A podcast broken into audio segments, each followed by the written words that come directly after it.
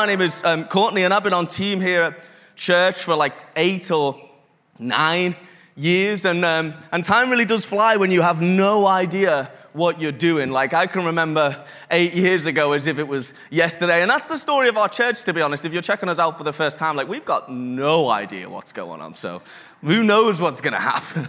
I'm kidding, of course. Hey, we're, uh, we're in a series right now called Things That Jesus Didn't Say. In fact, that this is the last in that series, the very last one ever, unfortunately. And this has been a great series, but I just want to fill you in on a conversation that I had in the foyer after the 11 a.m. service this morning. Somebody came to me and they said, um, are, are you wearing that t shirt because you're preaching tonight? I said, It says peace, not, not preach. I said, Oh, I may as well just start a new series, things that my t shirt doesn't say, but it does say peace. I'm I'm not just wearing a t shirt that says preach, just so you know. But um, it's been a good series, hasn't it? It's been, a, it's been a good series. I've really loved this series. I've gotten a lot out of this series. But to be honest, if you're anything like me, you've probably found this series a little bit challenging, right? Like, because there's some things that you and I probably wish that, that Jesus did, did say, and we kind of wish that he didn't say it. Like, there's some things that he didn't say that we wish that he did say, like in week one when Dave said that Jesus said, Hey, if somebody slaps you, um, not only can you not slap them back, which seems unfair, but you have to offer them the other cheek. And I was confused because I was unsure as to which cheek that that was. And, and so I was trying to figure that out all week. But it's been a real good series. It's been a challenging series, but it has been a good series for sure. Um, not a lot of people know this about me because I hide it really well, but I am a super competitive person, believe it or not. And the, the reason why I hide it is, is because I, I don't deal well when I lose. Like, I really want to win all of the time, and so I hide it really well. And the way that I hide my competitive nature is simply by not doing things that I'm not good at. Like, I just, I like to do stuff that I'm good at. And a lot of people say to me, well, well you should, um, you should try some new stuff. You should challenge yourself. And I'm always like, no thanks. Like, if I wanted a challenge, I'd play Sudoku. I'm not interested. I'm coming, if I'm coming, I'm coming to win. And that is it. I don't like to do things that I am not good at because I hate that feeling, you know, that feeling of just not being good enough.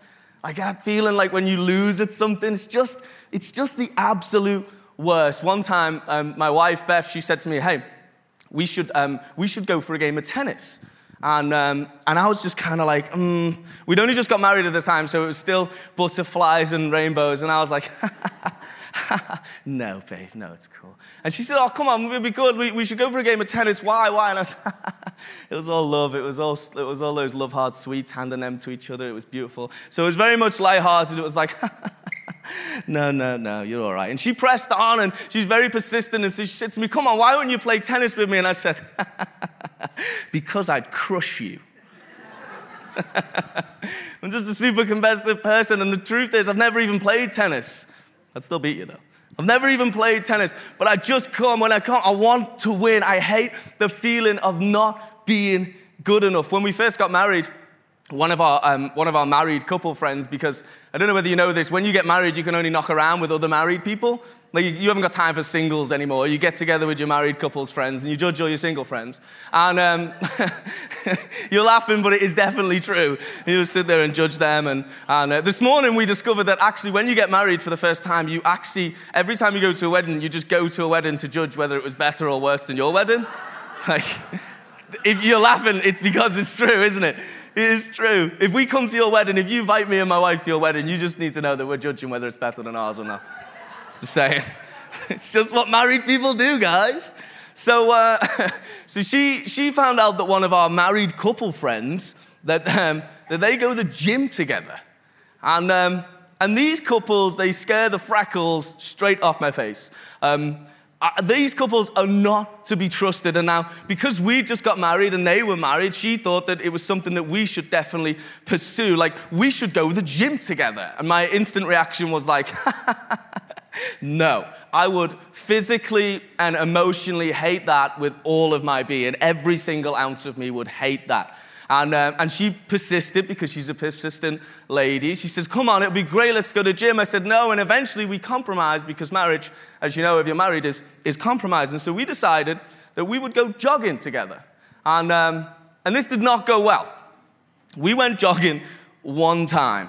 And um, we got out the house, and Beth wanted to run alongside me and she wanted to talk about, you know, silly things like our future and kids and all this kind of stuff. And I didn't want to, I didn't want to do any of that. I just wanted to win. Now, I know it's not a race. Like, I know that jogging with your wife is not a race, but none of that matters to me at all. I came and I came to win. And so after a while, I just took off and just left her. You just sort of see me, I was like, New Ferries, Forrest Gump gone. And uh, it's been a rocky few years since then. And so this is really like counseling for me. Like, I'm not really talking to help you tonight, I'm just talking to help me. And, uh, but I just hate that feeling. I hate to feel like I've lost, you know? I hate to feel like I'm just not good enough. I hate to feel like I've not measured up, like I've missed the mark. And I think that this is something that we all go through, isn't it? This is something that we can all battle and challenge with in our, in our everyday life. This feeling of just feeling like, man, I'm, I'm, I'm not measuring up.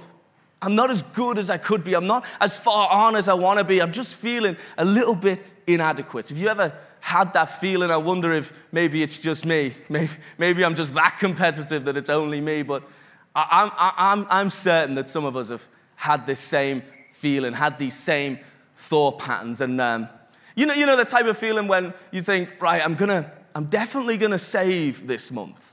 And then you get a new outfit off ASOS, and, and that didn't happen. So, so you, the saving went out the window. And then you think, well, okay, so the saving didn't work out, and so that's okay. I've not really maybe measured up there how I wanted to be. I'm feeling a little bit inadequate. And then you say to yourself, well, maybe I'm gonna, I'm just gonna sidebar the nightclubs for this month, but, but now you've got a new outfit off ASOS to flex, and so you find yourself in Concert Square, and, and now you're sat in church, broke, hungover, and just thinking like, man, I'm just not measuring up.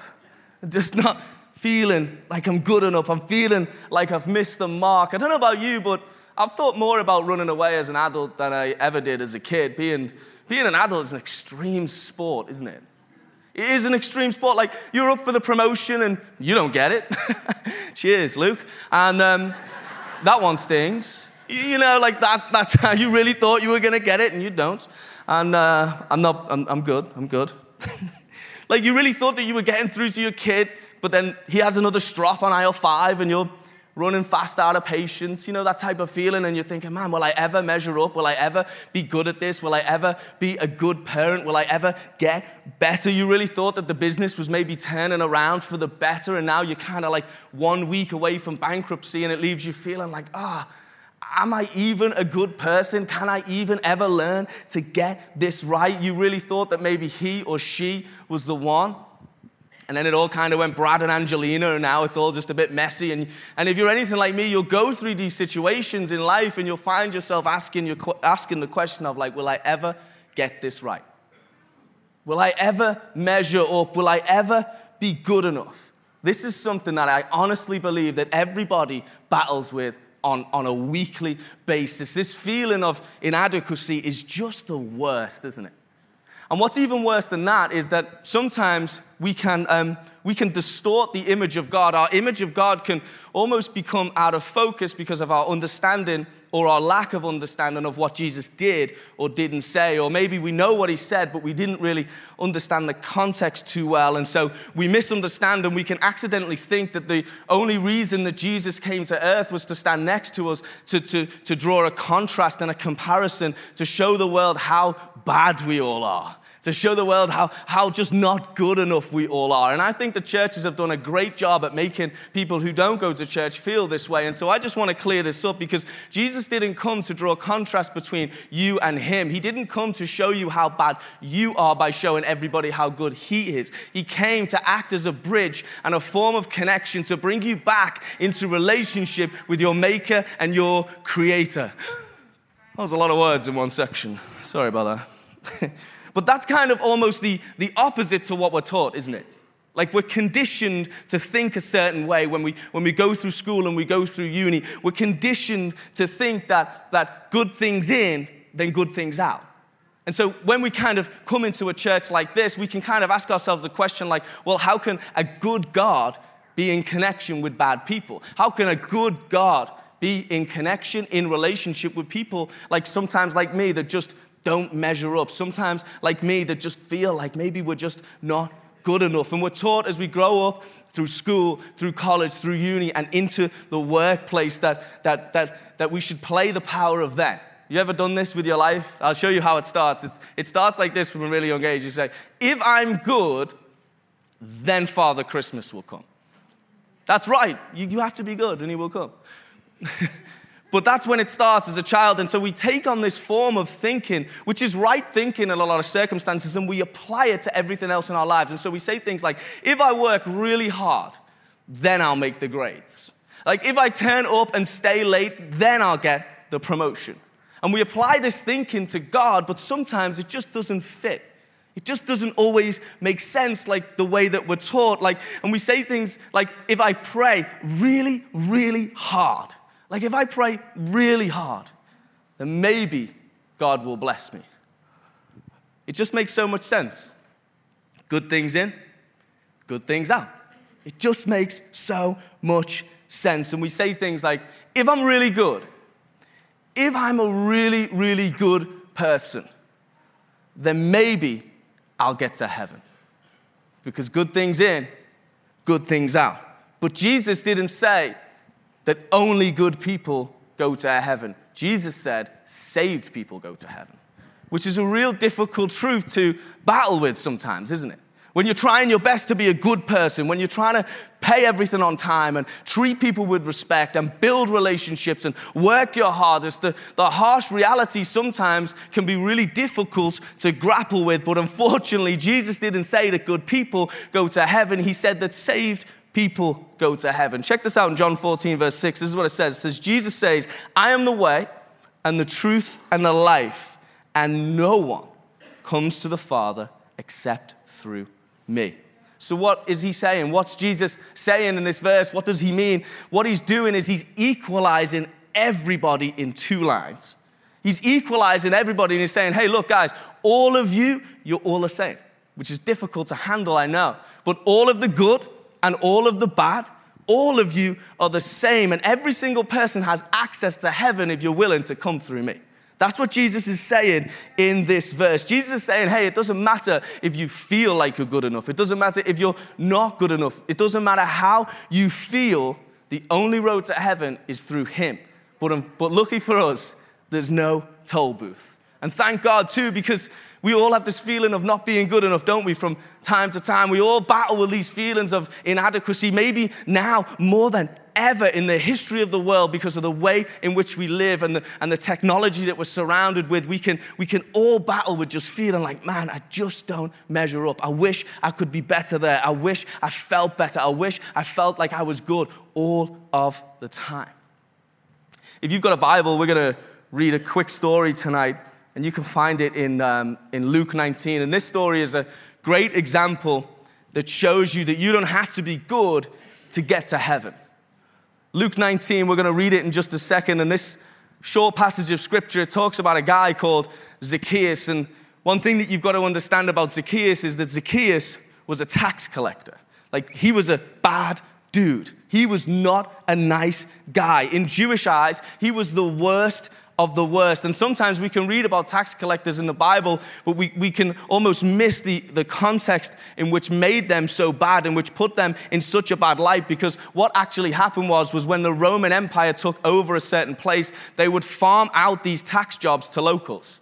And these locals would take these tax jobs, and so all of a sudden, your friend would be knocking on your door asking you for money with power to actually physically take it from you. And so you were seen as a traitor. Like, imagine that. The HMRC is not loved 2,000 years ago. Can't imagine why. And, and so you would be taking money from your friends and from your family to support an empire that had stolen your lands and feed an army that, was, that had taken your property, that had taken your land. And so you were seen as a traitor. You were despised in the eyes of Jewish people. But something quite amazing happens with Zacchaeus in this story.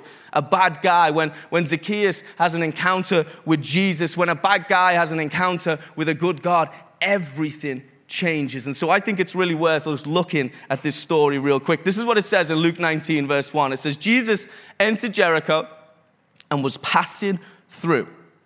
There was a man there by the name of Zacchaeus, and he was a chief tax collector. Like he was the, Zacchaeus was the chief. Zacchaeus was the boss. He was the big boss that you play at the end of Super Mario when you've beaten all the other bosses. Zacchaeus had tax collectors of his own. He was in control. He was in charge. He was the worst of the worst. He was as bad as they came. He was a chief tax collector and he was wealthy. No surprise. He wanted to see who Jesus was, but because he was short, he could not see over the crowd. So he ran ahead and he climbed a sycamore fig tree since Jesus was coming that way. When Jesus reached the spot, he looked up and said to him, Zacchaeus, get out that tree. No, he didn't really. But uh, we're in a series called Things That Jesus Didn't Say, so I'm just going to say whatever I want. Zacchaeus, get out the tree. I'm going to come to your house. Something along those lines. And all the people saw him and they began to mutter, and he said, He has gone to be the guest of a sinner. But Zacchaeus stood up and said to the Lord, Look, Lord, here and now. I give away half of my possessions to the poor. And if I've cheated anybody out of anything, I will pay them back four times the amount. Now, watch this. This is really interesting. Jesus said to him, Today, salvation. Today. Not when you're good, not now that we've kind of met and I think that you're okay right now, today, in this place, in this spot, at this time, in your mess, in the middle of this circumstance, while you're still a tax collector, while you're still a bad guy, today, salvation has come to this house because this man too is a son of Abraham, for the Son of Man came to seek and save the lost. And so, if only good people get to heaven, then why did Jesus hang out with bad people? if there was one guy that was not good enough, if there was one guy that did not measure up, if there was one guy that was not cool to host Jesus, it was Zacchaeus. In the eyes of the Jewish people, in the eyes of all the people, he was hated. He was despised. He did not qualify. He did not fit in. He was not good enough. And yet, Jesus seeks him out. You see, when, G- when you look for Jesus, Jesus looks for you. It doesn't matter who you are. It doesn't matter where you're from. It doesn't matter what estate you grew up on. It doesn't matter if you're rich, if you're poor, if you're a king, if you're a peasant. It doesn't matter about any of that stuff. When you look for Jesus, regardless of your situation, regardless of your circumstance, Jesus looks for you. He chooses to sit with the despised. He chooses to sit with the loved and the hated alike. He chooses to sit with the outcast and the included. The people that we would say deserved grace and mercy, he sits with them. The people that we would say don't deserve grace and mercy, he sits with those too. In the eyes of the crowd, Zacchaeus was lower than low. What's interesting is that Zacchaeus will have probably been out scheming and thieving and robbing and ripping people off the very hour before he comes into contact with Jesus. Think about the context of his life. He had staff that were doing this. He was, he was running the biggest, most lucrative pyramid scheme that you've ever seen. He was doing it right up to the moment that he has this run in with Jesus. And isn't it funny how the world still expects you to be perfect before you come to church? But that's not what Jesus does. That's not what Jesus said. So many times in my life when I've invited people to church, friends, family, and, and, and all that kind of stuff. They, they all have the same response. They all say the same thing. Well, I could never come to church because I would just burst into flames as soon as I walked through the door. What? What? You're dousing yourself with gasoline? Do you have a naked flame by the door? Because if we do, we should get facilities to look into that. But everyone says the same, don't they? Because the world and churches alike, we've taught people hey, look, you, you can come to church, but as long as you're good.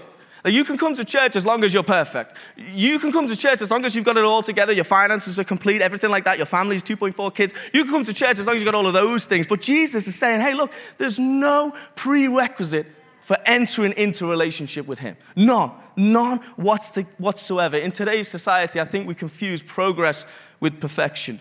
You don't have to be perfect. Like, just look at Zacchaeus. You don't even have to be good enough. I don't know who told you that, but the truth is, is that Jesus never said that. He never said that, he never did that, and he certainly never displayed it. I love it in Romans 5, one of my favorite verses. It says this in the Bible it says, While we were still sinners, while we were still sinners, Christ died for us. not when we were perfect. Amen.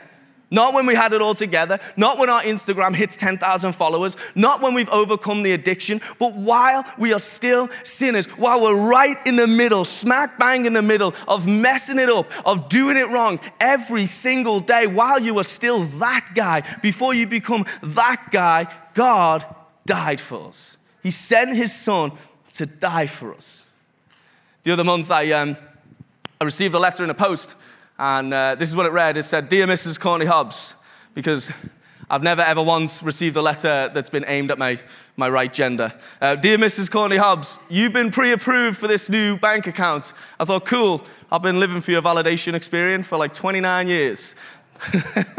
Not. Um, but here's what I want to say hey, this is the same way that God views you. You are pre approved. Doesn't matter about your history, doesn't matter about your credit rating, doesn't matter about where you live, doesn't matter what you've done, doesn't matter who you are. You are always pre approved in the eyes of God. And this story is such a great example of that. The problem for us today, though, is this is that it's just so much easier to pretend, isn't it? It's so much easier for us to pretend that we're perfect like we've got it all together because it just doesn't sting as much, doesn't it? The, the white lie of us pretending that it's perfect just doesn't sting as much as the honest truth of just saying, hey, Adam, not just not, I'm just not good enough here. I'm just not good enough in that area. We play the part of the crowd in this story, but more often than not, we should be playing the part of Zacchaeus. Like we're all on Instagram pretending that our lives are so much more extravagantly perfect than they actually are. Look, I love Instagram, but the truth is, most nights out of the week, I'm sat on the sofa with a frozen pizza, and most of it ends up down my chest. You can ask Beth after the service, but that will never, ever make my Instagram because it's not perfect enough. And this is how we start to live out our lives. We start to apply this thinking to our everyday lives because it's just easier, right? It's just easier. It's easier to bounce around B&M in, in your leggings holding a water bottle than it is to having been the gym. That's just guys. I've seen you. You know who you are. It's just easier. It's easier just to act like you're fine, isn't it? Like, how you doing? Yeah, I'm fine, thanks. Really? Because I just seen you in the car park listening to Taylor Swift on blast, crying your eyes out. you're fine? No, no problem. You're fine. You're good. It's just easier to pretend, isn't it? It's just easier, especially when we get to church, isn't it? It's so much easier to pretend, and I've done this, especially when we run into Karen, super Christian. Do you know the one? The one that's on your row that sings louder than you? So you know that she, so she knows that God's gonna hear her first. By the way, if you're thinking there's no, no one like that on our row, well, I'm afraid to tell you that it's you. there's no one on this row like that. Well, that's because it's you. you know the one? It like walks into the auditorium. You're like, oh, Karen must be taking a trip. She's got a wheelie suitcase with her. And she sits down and you realize it's not a suitcase, it's a Bible. And it's bigger than yours. It's always leather bound and filled with tabs. And she knows the Hebrew word for everything, including chicken nuggets, like knows it all. Rolls her, rolls her eyes at your, your, your, your Bible app, is not holy enough. You know the one I'm talking about? It's just so much easier to pretend in front of super Christian Karen, isn't it? Hey, I'm sorry if your name's Karen, by the way. There's absolutely no no reason why I chose that name. It just, just is what it is. It's just so much easier to pretend. But when we pretend, we play the part of the crowd. What, what I love about Zacchaeus is his boldness to admit his mistakes in front of the people who knew how bad he was who knew how, how, much they hated him, who knew how much that they would probably take him out if they were given the opportunity. The crowd knew who he was, they knew how bad he was, they knew everything that he'd done, but how many of us have that type of grit? That's what I love about Zacchaeus to stand there and say, Yeah, I've made some mistakes. I've, I've annoyed some people, I've done some things in the wrong way. We, we need that type of honesty in our churches. We need that type of honesty in our lives, don't we? We need to stop pretending and just start getting real and being honest. Don't miss your transformation moment because you're busy hiding your transgressions from a God that already knows everything about you anyway and still says, hey, you can just come. It's cool. While you were still a sinner, I died. It's no problem. We need to be more like Zacchaeus because Zacchaeus had figured out that it's okay to be a work in progress. It's contrary to what we're taught now It's contrary to how we're told that we should live our lives. Everything must be perfect. Zacchaeus had figured out this way to understand that, hey, look, it's okay to be a work in progress. I'm not happy with who I've been or what I've done, but I'm understanding that if I move forward, it's okay to be a work in progress. So here's the question How do we stop ourselves from feeling like we're not good enough? Or even better, the question is probably how do we stop ourselves from feeling like we have to be good enough? The reason why I think that we're that we have these feelings, and, and, and me specifically, is we feel like we, we have to compare ourselves to everybody all the way through our lives. And we fall into this thing that psychologists actually term, they give a name to it, and they call it the comparison trap. And so, the first thing that we have to do if we want to fight these feelings is we have to avoid comparison. Look, Jesus didn't say that you had to be better than your neighbor, even Karen. He said you had to love your neighbor. And we know from the classic wedding verse, don't we? If you've ever been to a wedding and judged it because it wasn't better than yours, you'll hear this verse that says, Love doesn't compare and it doesn't boast and it isn't envy. It's not proud. Comparison is the thief of joy. We're talking about Zacchaeus and how he stole from other people and that made him a bad guy. But when we fall into the comparison trap, we can just as easily steal from ourselves. We can start to steal our own joy in the game of comparison. Did you know that research actually shows that when we regularly compare ourselves to others, we often experience way more negative feelings of deep dissatisfaction, guilt, and remorse. And get this, we even engage, are more likely to engage in destructive behaviors like lying and eating disorders. Comparison will physically and emotionally mess you up because it is the thief of your joy. And so we've got to avoid comparison. Avoid comparison like you avoid Primark on a Saturday. And so, how do we avoid comparison? Well, we avoid it by being content. The antidote to comparison is contentment, which always starts with a thankful heart. You see, comparison, it, it forces us to turn inward and to focus on ourselves and what we lack, but thankfulness compels us to turn our attention onto others. When we're thankful, we stop seeing what we lack and we're able to see the generosity and the faithfulness of a good God that's brought us so far already. When we take our eyes off ourselves, when we stop comparing ourselves to everybody else, we're able to meet the needs of others. When Zacchaeus took his eyes off himself, he was able to meet the needs of others four times over. You have to stop comparing yourself to others and remember this that the goal is not to be perfect. The goal is not even to be good enough. The goal is just to be better than you were yesterday. Just a little bit at a time. Don't bite off more than you can chew. That's the goal, one step at a time. Don't do yourself a bad deal by thinking that you have to instantly change. The goal is not to be good enough. The goal is to be better than you were yesterday. And so if you're going to compare yourself to anybody, compare yourself to your yesterday self.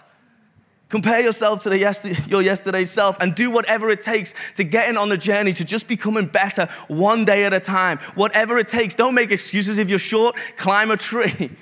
If people are holding you back, if your friends are holding you back, man, get new friends. Sometimes you outgrow people and that is okay. If, you, if you're unhappy with your job and it's making you feel like you don't measure up, then, then maybe think about retraining and, and going down a different route. It's okay to be a work in progress. It doesn't have to be instant, it doesn't have to be Instagram reality. This is real life, guys. Even if you feel like you're not good enough right now, you have to remember that faith isn't a feeling, it's an action. It's not a feeling, it's an action. And so we have to exercise the action of focusing on being better than we all were yesterday. And I promise you, when you do this, and I've done this in my own life, and I'm trying to continue to do this slowly but surely, grace will flood your life and you won't even recognize yourself. Someone asked me this question a while back. They said, when we were talking about a specific subject in my life, they said, Hey, where would you be if you had started a year ago. And it really absolutely wrecked my mind. And I want to ask you the same question. Where would you be if you'd started a year ago, given up bad language like Em talked about last week? Where would you be if you had given up a year ago aggression like what Dave talked about in week one? Where would you be if you'd started chasing down that dream and exploiting that talent for yourself? Where would you be now? Because I promise you this, even if you weren't where you wanted to be, you would definitely still be further on. Being around Jesus just makes you better. Look at the life of Zacchaeus. Being around Jesus just makes you better. The second thing that we need to understand if we want to tackle these feelings of inadequacy is, is simply by knowing this Jesus is looking for you. What fascinates me with tax collectors, and, and it always has, is that to become a tax collector, it was a choice. Like the Romans would come in and they would offer you this choice. And so, as a person, you would, you would actually bid for the job. You would, you would buy into the syndicate of taxation. And so, you as a person would be willing to give up everything, to throw out your culture, to turn your back on your family, to turn your back on your friends, knowing that you would be despised. And it was a choice. And so, these people, they chose to be this way. Like, this wasn't something that just happened to them, they, they actively chose this. And it's always fascinated me because one thing I've started to understand about about this whole thing is this is that when you get into a bad spot in life, when you're the one that made the decision, when you're the one that got yourself into that mess, maybe you tried to save and you didn't, maybe you tried to avoid this person and you didn't, when you're the one that put yourself in that position, God will still call you. Jesus will still call you. You could give God a million reasons not to love you, and He still would. He still would. Jesus is looking for you. Whether you know that or not tonight, whether you've never heard that before, I just want you to know that. Whether you believe that or not, God is looking for you. I love it when people say, Oh, and, and I did this and I had a rough time, or, or I did this and, and then I found God. Really? Like under the couch? Where was he? And this statement is a beautiful transformational statement about a thing that people go through, but the truth is is that you can't find God because he's never been lost. You were lost. God is looking for you. You think you've been looking for him? You think you've been playing hide and seek with God? God has been looking for you your entire life. He's looking for you. One of the many things I love about God is that He will get you out of situations that you got yourself into and He will never hold it against you.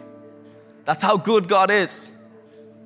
And that's grace, which, by the way, is a free gift. And so you could never earn grace, you could never earn your way into heaven. And because of this grace, we're given access to heaven through what Jesus did on a cross, now all of us can get into heaven the good and the bad and everyone in between. Ephesians 2, it says this it says, For it is by grace that you have been saved through faith. Now, check this, and this is not from yourselves. This means you, you couldn't earn this. You can't do this. You couldn't pull this off on your best day. It is by grace that you've been saved through faith, and it's not from yourself. It is the gift of God. You can't earn gifts. Sometimes you get what you don't deserve. Sometimes you get what you deserve. So sometimes you might not feel good. That's true. And sometimes we'll have bad days. But when Jesus stands in the gap of your failings, I want you to know that you'll always be enough. Whether you're looking for Him today or not, He is looking for you. You don't have to change for God, you change because of God. You don't have to change before you find God. You don't have to change before you come to church. You don't have to change before you get in a life group, join a team, get on a servant role. You change by being around God. Like, because you can't be around something so good and not have it affect every corner of your life. You don't have to be perfect for God. He's not wanting that. You don't have to change for Him. You change because of Him and what He's doing in your life when you stop focusing inward and on yourself, when you turn your eyes outwards and you're able to meet the needs of others. So you have to ask yourself, just in closing, that who told you that you had to be good enough anyway? I had to ask myself this question. Who told you that? Because Jesus never said that. Your inclusion into God's family is not dependent on how good you are, on what you've achieved and what you've accomplished. And in the same way that being good alone can't ever earn you a spot in heaven, you need to know that all of the bad stuff that you've done, that I've done, that we don't really talk about and no one's willing to tell anyone, all of that stuff that we hide deep down inside of our souls, well, guess what? All of that stuff could never keep you out either. Just like being good can never get you in, being bad could never keep you out. And that is grace, your inclusion into God's love is not based on something that you do, it's based on something that He did 2,000 years ago on a cross for me and for you. That is grace. You don't have to be perfect, you don't have to be good enough, you don't have to have it all together. Sometimes you don't even, you don't even have to know what Jesus said or didn't say because this is the truth. Grace has set you free if you want it. God's not shocked by your sin and He's not intimidated by your mistakes. You don't have to be good enough, so throw off trying to be perfect. Throw off the Instagram life, throw off all of these, all of these measures that we just can't seem to reach no matter how hard we try. And remember, you can't earn your way in, and bad can't keep you out. Hey, why don't you stand to your feet? Time has gone, and I would love to just pray just really quick as we close.